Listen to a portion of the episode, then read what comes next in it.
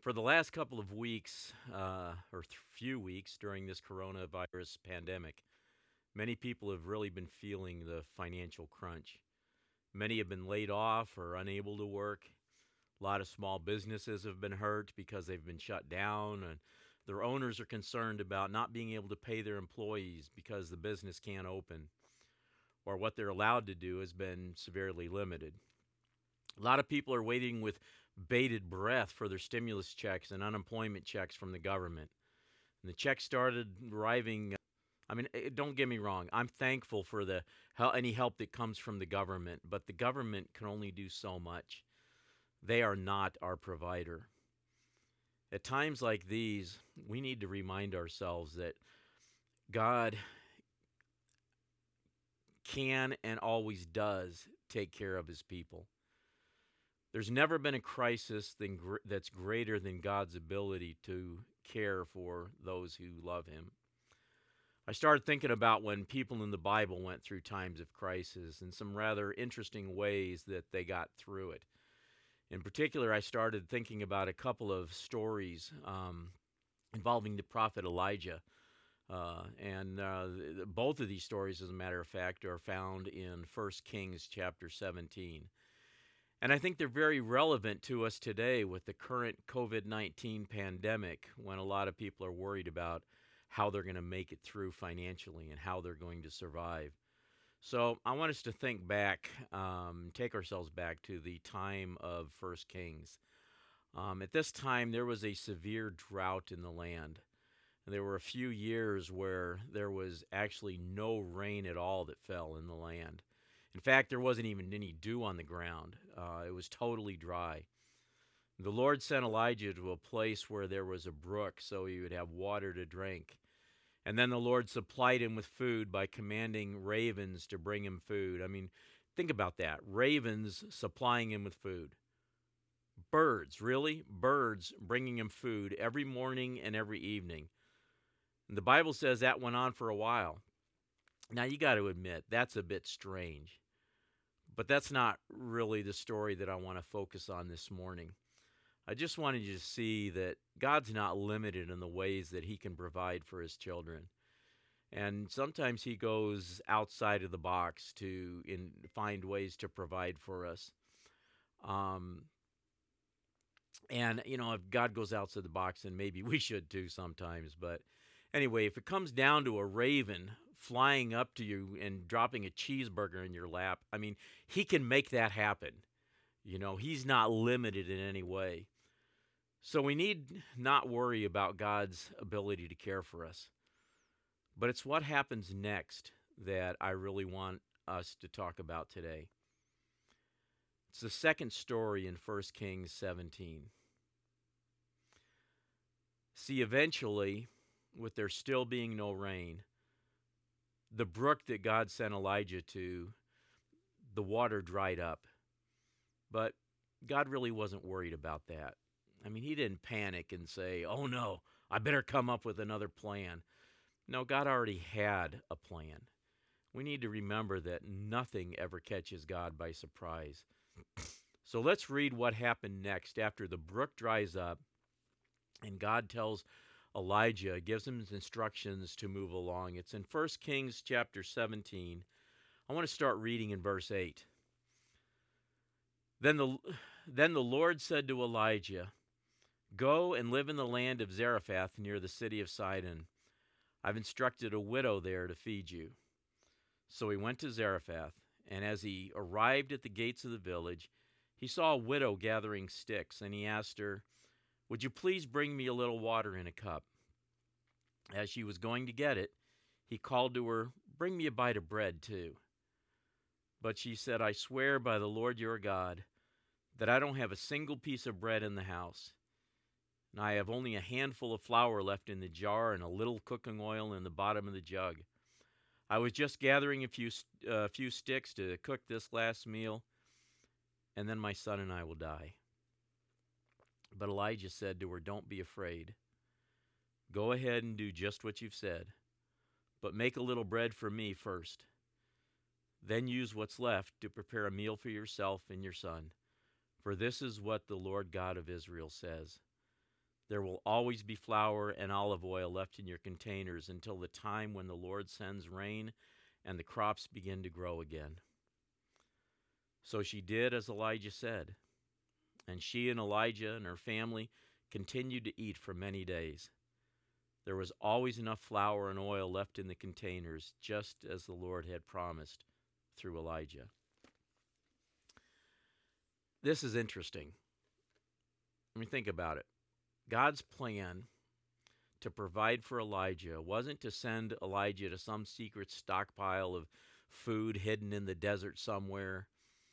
Neither was it to send him to some wealthy person who had stores of food piled up. No, God's plan was a plan that didn't make any sense at all. He sent Elijah to a woman who was just as bad off, if not worse off, than he was. And what's more, she wasn't even from Israel. I mean, Jesus even makes mention of that fact, and, and he mentions a story in Luke's Gospel in chapter 4, verse 26, that, that when he mentions the story, he says, you know, she wasn't even from Israel. I mean, you would think that God would have at least sent Elijah to someone in Israel, but he didn't, and it didn't make sense. But you know something? God's plans often don't make sense to us because he sees things that we can't see, and what he's doing is usually much higher than what we know. By sending Elijah to a foreign woman, God was making a statement. He was making a statement that she mattered to him. You see, the miracle of God's supernatural provision wasn't just about God's provision for Elijah. It's also a story of God's care and provision for a foreign woman and her child. So, as we look at this story, I want us to see what happens to these three Elijah, the woman, and her son, and what had to happen for them to receive the provision that God had available for them. There's three things that had to happen three elements that had to be there. And those th- three things are trust, faith, and obedience. All three of those were required from the both of them. So let's take a look at it. First, let's briefly consider Elijah. Trust. For Elijah to do what God was asking, he had to have a high level of trust in the Lord as God. Trust is defined as firm belief in the reliability, truth, ability, or strength of someone or something. Elijah had to believe that if he did what he was being asked, that God would indeed provide for him. God was asking him to go to a widow who didn't even have enough food for herself and her son and expect her to be able to feed him.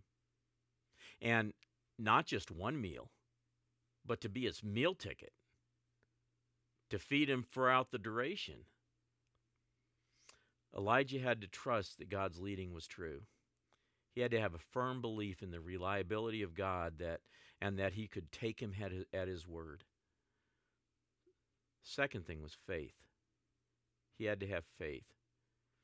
By that I mean confidence that not only God could follow through with his plan, not only that God could do what he said, but also faith that he would.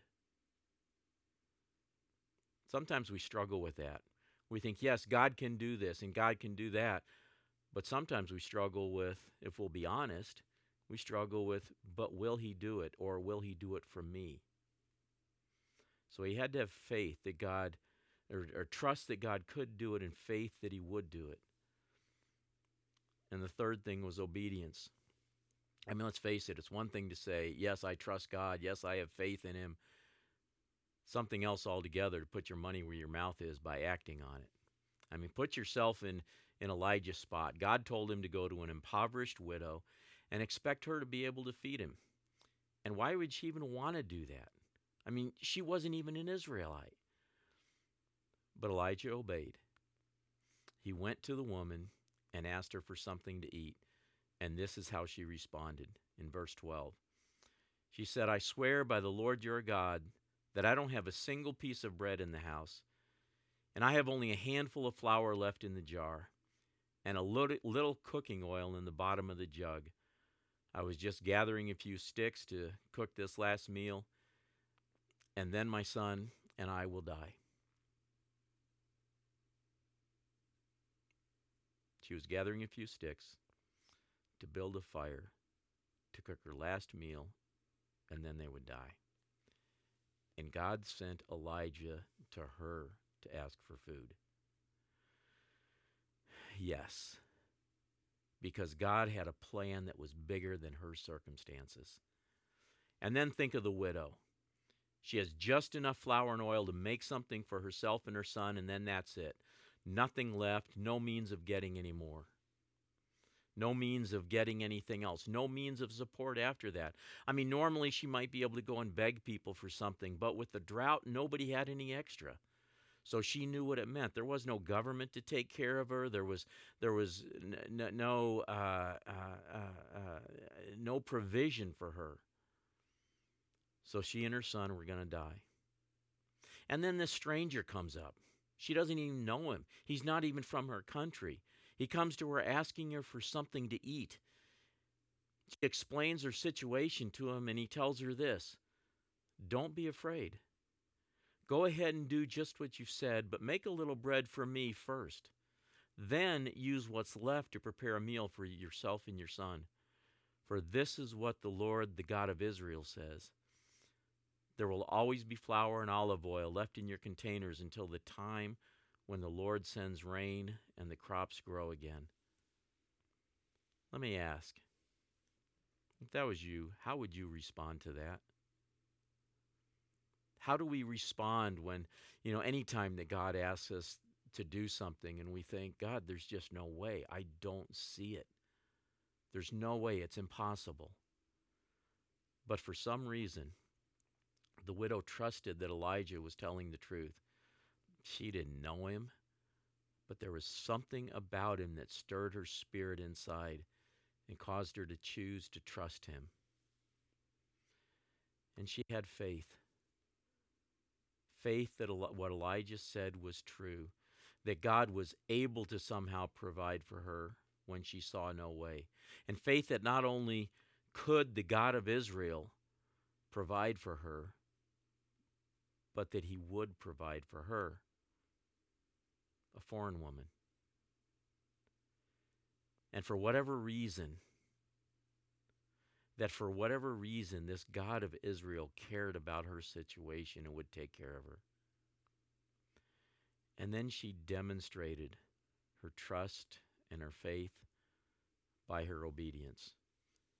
She built a fire she took the little bit of flour and oil that she had, made some bread, and gave it to Elijah.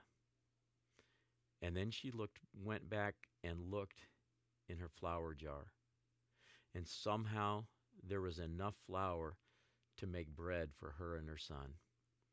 She looked at the oil jug and there was enough oil. It was amazing. And it was a miracle the way God provided. But the miracle required that she risk trusting what Elijah said. It required that she had faith when she could see no possible way how what little she had could stretch enough to feed the three of them. And then she had to demonstrate that trust and faith by acting on it. She obeyed what Elijah said. See, trust and faith and obedience were all ingredients that enabled the both of them and her son to receive God's supernatural provision. But here's another thing.